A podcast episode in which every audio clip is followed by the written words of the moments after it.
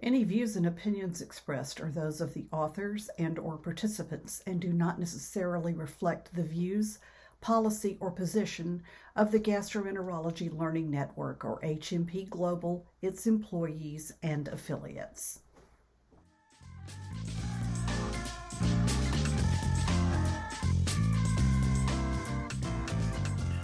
Welcome to this podcast, which comes to you today from both the Gastroenterology Learning Network and the Rheumatology and Arthritis Learning Network. I'm your moderator, Rebecca Mashaw, and today this cross disciplinary podcast features two outstanding contributors. Dr. Elizabeth Volkmann, who is the founder and director of the Connective Tissue Disease, Interstitial Lung Disease Integrative Clinic Program and director of the scleroderma program at the University of California, Los Angeles, and Dr. Rita Knotts, a specialist at the Center for Esophageal Health at NYU Langone Health in New York City. Today, Drs. Volkmann and Knotts are going to discuss a study that Dr. Volkmann was involved in on the association of symptoms of GERD, esophageal dilation, and the progression of systemic sclerosis ILD which is what inspired this podcast. So thanks to both of you for taking the time to talk about this very interesting topic. And with that, I'm going to hand it over to Dr. Knotts, who's going to lead us off. Hello, Dr. Volkmann. I thank you for writing such an interesting paper. Um, I was wondering if you could walk us through a little bit about the patient population you explored and some of your findings. Yeah, thank you so much. It's really a pleasure to be here. And I think it's wonderful to have a dialogue between a rheumatologist and gastroenterologist on a disease like scleroderma that affects so many different parts of the body, including the GI tract. Um, but this was a study where we looked at a unique patient population. These were patients with scleroderma related ILD who participated in a large clinical trial called the Scleroderma Lung Study 2. And this was an NIH sponsored trial that compared oral cyclophosphamide that was given for 12 months, followed by 12 months of placebo, versus mycophenolate for 24 months. And the, the primary endpoint in this study was looking at the forced vital capacity. Um, and in this study, many patients experienced an improvement in their FVC with these treatments, but there were some patients who continued to have progression. And so the motivation for doing this research was to try to understand what are the factors that might predict someone experiencing ILD progression despite therapy. And one of those issues could be the severity of their esophageal disease. That's awesome. Thank you so much. So, can you tell us a little bit about your findings, especially um, with reflux testing and how that relates to disease severity? Yeah, so one of the things, and this is something I know you're very familiar with as a gastroenterologist, but we don't have a lot of different ways to objectively measure the severity of reflux disease and scleroderma. So we rely a lot on patient reported symptoms. And so there is a valid questionnaire called the UCLA GIT 2.0. And this has a domain specifically for esophageal symptoms. And we looked at patients' responses on this domain, and they basically were given a score. And so we used this score to then look at the relationship between the severity of their self reported reflux disease and then their radiological progression of ILD. We also looked at their CT scan, and we at UCLA use a special computer algorithm for quantifying the extent of ILD, the extent of fibrosis, and we were able to use this algorithm to also quantify the area of maximum dilation in the esophagus, which we thought might be a surrogate for severity of, of reflux disease. So, interestingly, we did find that the patient reported symptoms were associated with patients having more progression of their ILD over the course of the study. But the looking at the radiological uh, measurement which was again that area of maximum dilation it didn't correlate with progression. And it could be and i'd love your thoughts on this that maybe just looking at the esophagus at one point in time and looking at dilation might not be as meaningful as looking at something like motility what do you think about that absolutely think that there is likely um, a temporal factor associated with this. And, you know, typically at our center, we do study a lot of these patients with manometry and pH impedance testing. It also help, it helps to give us a sense of the patient's overall motility, and it also helps us to understand their disease severity as well with regards to um, reflux, how well they're responding to PPIs. You know, we tend to do a lot of these patients, to study a lot of these patients on PPI, particularly our pulmonary patients.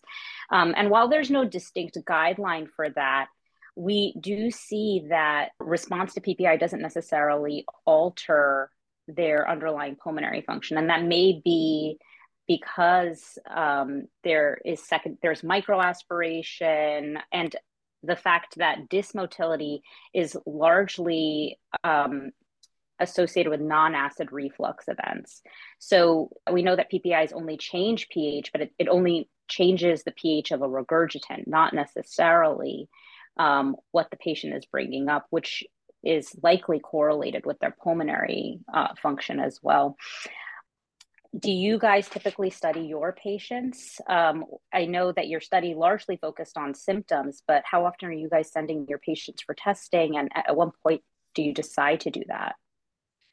Yeah, so because this was a clinical trial um, and the focus was on lung disease, we didn't perform manometry in these patients. But in clinical practice, this is something that we routinely do for, I would say, all of our patients when they're diagnosed, get an upper endoscopy and then we typically do some type of motility testing in these patients as well um, for the upper GI tract. The lower GI tract, I think, is a whole nother story and yeah. maybe not so clear what to do at baseline. But certainly in patients with early scleroderma, even before the patient even experiences reflux disease, they can have, as you probably know, changes in these objective tests. So we try to do this early on to help establish a baseline so that we can use it to kind of monitor progression over time. But you brought up a great point about the proton pump inhibitor use in our multivariable model in this paper.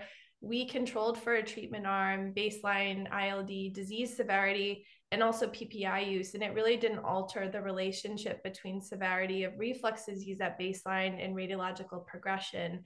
So I agree that there's probably other factors that might be important in terms of perpetuating this process in the lungs besides the acid contents that we're you know trying to eliminate with the PPI use. Another question I wanted to ask you, and it's a little bit outside of this paper, but something that I face a lot in my practice now is that many patients um, are reluctant now to use PPIs. They have concerns about um, lots of issues like osteoporosis, yeah. dementia, SIBO, and SIBO is something that affects scleroderma patients. So, how do you approach this discussion with your patients in your practice? I think that's a great question. I think that's something that many gastroenterologists are facing right now because patients are being taken off PPIs, patients are afraid to take PPIs. Um, so I really try and focus on concrete data um, and the data showing the long term effects of PPIs. And really, what we know about that um, is that PPIs are certainly associated with enteric infections, um, and that appears to have that appears to be very robust um, in current in current literature. But a lot of the other things um, and a lot of the other data is not quite as robust especially with risk factors for dementia um, and cardiovascular disease. And and so i really try and center it on a number of factors. Um, the most important being the need for a ppi have we studied the patient? Are we certain that they have reflux? And do those patients certainly need a PPI to improve their symptoms or for some other some other cause? If you don't necessarily have reflux or you're not necessarily responding to PPIs, maybe you're not a good candidate for PPIs. So you know, when we're looking at risks and benefits, perhaps the benefits don't outweigh the risks in those situations. But there are a number of patients that have erosive disease that certainly need to be on PPI or erosive esophagitis that need to be on PPI. So I really center the conversation on the need for PPIs if the risks outweigh the benefits and, and the fact that the data is not as robust for many of the factors that patients are, are mainly concerned about. For example, we know that um, there, there has been a link with long bone fractures, but when we look at changes over time in bone mineral density, the data is not as robust for that. So I try and really focus on on the things that have a significant odds ratio in these studies, the things that we know may concretely be associated with PPIs, and I and I frequently say an association is not a causation. Um, but there are some people that don't need to be on PPIs, and you know, at that point, their risks, um, the concerns are valid, and I'm happy to take patients off those drugs. Right. Yeah. So I think same here. I think it's a very individual patient decision, and you really have to take into account the whole patient. You know, if we have a lot of patients with scleroderma that have difficulty sleeping because of the reflux symptoms being worse right. at night. So if someone's not sleeping through the night, that has its own, you know, deleterious effects on their health, not just the next day, but if cumulatively they're losing sleep, this can really affect their health and their autoimmune disease. So I think that's a really important point and something that we're all going to continue to face the more that these risks are put out into the lay literature. We have to have kind of more communication with patients for how they can interpret these articles that they read online. I, I think that it's really powerful that you're a rheumatologist discussing many of the gastrointestinal factors that are associated um, with scleroderma. At your center, I know you're at a large tertiary care center. Can you tell us a little bit about the multidisciplinary model that you may work under and how uh, that may be helpful in patients with scleroderma? Yeah, no, absolutely. So, um, I direct our CTD ILD program, and this is a, a multidisciplinary team that's comprised of a core group of specialists. So the core group is uh, rheumatology, pulmonary radiology, and pathology. So any patient who comes to our center who has interstitial lung disease undergoes a multidisciplinary review where we present their clinical case and history go over their labs, their pulmonary function tests, and then review their radiology, and then when available, their pathology. And then we come up with a diagnosis based on consensus and then develop a treatment plan. And patients can be subsequently represented to our group if they, for example, experience ILD progression despite initial therapy. But then we also have other members of the group that come into play um, when we feel like it would be helpful. And so that includes gastroenterologists. And we are fortunate to have a few at UCLA that um, focus on motility. And we're very grateful for their help because, as you know, there's not a lot of gastroenterologists that focus in this area like you do. Um, sometimes we bring in oncologists because these patients have a higher risk of lung cancer, and we'll have patients with scleroderma ILD who have lung cancer. But I think the multidisciplinary team is really essential for caring for these patients because they do have this systemic disease and there's no way to just look only at their lungs. You have to look at the whole patient when you're coming up with these treatment plans. That's wonderful.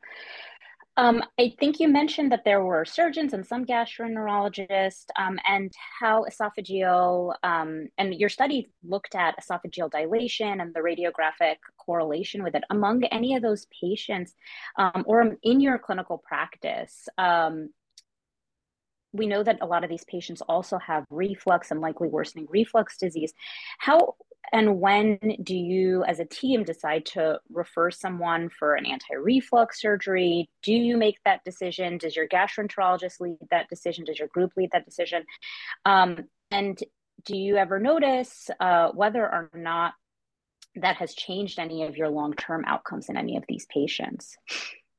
That's a, a, great question. And I typically will defer to the gastroenterologist to make that decision because I feel like they're more expert this area than me. Um, but we certainly do. And one area where we, we probably do it more is in patients being evaluated for lung transplantation. Um, these are patients where, you know, if they have very refractory reflux disease, it could affect their eligibility. Um, and we've done surgery in these patients, and it's actually really benefited the patients, made them eligible for a transplant, and then ultimately they got a transplant and did very well. So, speaking about lung transplantation, but we've even done it in other patients who aren't even at the point where they need a lung transplantation when they're not responding to medical therapy. So, I know that surgery isn't done necessarily in the general population as maybe it once was many years ago, but certainly in scleroderma, I think there's a time and place for it. Um, is this how you approach it or? Absolutely. And We um, actually also have a multidisciplinary team um, where we work with surgeons, our lung transplant team, um, our pulmonologist, and we are very, very, we try and uh, make these decisions very thoughtfully and carefully. We are very um, uh, concerned about patients, particularly in the post transplant setting, as we know that reflux can affect transplant outcomes, the risk of bronchiolitis obliterans syndrome, um, and rejection. And so, you know, we try and be very diligent within the first 90 days, including uh, mainly in our transplant patients and our post transplant patients, about reassessing these patients, evaluating them, and bringing them in for surgery um, so that we can maintain their allograft function.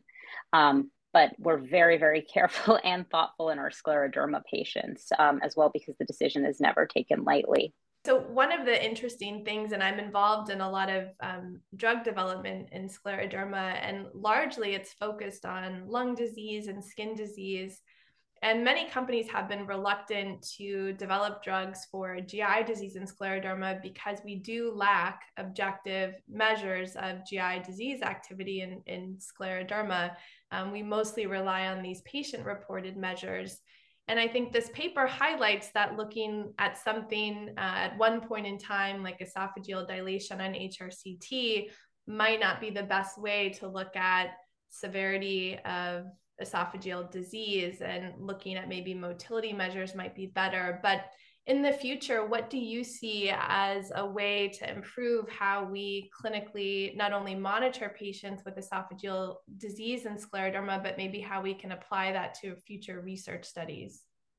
I don't think there is going to be a, at this point in time anyway, any perfect means of testing. Um, but certainly the addition of high resolution esophageal manometry, um, as well as pH testing, whether that be pH impedance testing or wireless pH testing, can be helpful and a useful adjunct in these patients um, to be able to assess their esophageal disease or the degree of esophageal dysfunction. Whether or not they have another an alternative motility disorder like gastroparesis or small bowel dysmotility, um, so the use of a gastric emptying study or um, or some other means of testing could be helpful. Um, and I and I paused on that a little bit because we um, up until recently a wireless motility capsule was uh, a useful agent to assess uh, a degree of gastric, small bowel, and colonic dysmotility, but that's being phased out at this point. So we do have a limited we have a sort of limited tool set in our armamentarium at this point but it can be useful to have objective data with the use of manometry and pH testing, particularly to quantify the degree of reflux um, to further assess these patients and, and how well they respond to therapies. What an incredible discussion. Um, thank you so much, Dr. Volkmann, for sharing your research and your patient experience. Um, this has been truly enlightening for all of us. We look forward to further reading about your research in the future and hope that we can learn from how you build upon this for such a complex patient population. Thank you. Thank you so much. Thank you both for coming on today to have this really interesting discussion. Again, you've been listening to Doctors Elizabeth Volkmann from UCLA and Rita Knotts from NYU Langone talk about the intersection of gastroenterology and specifically esophageal study with the needs of the patient with systemic sclerosis and interstitial lung disease.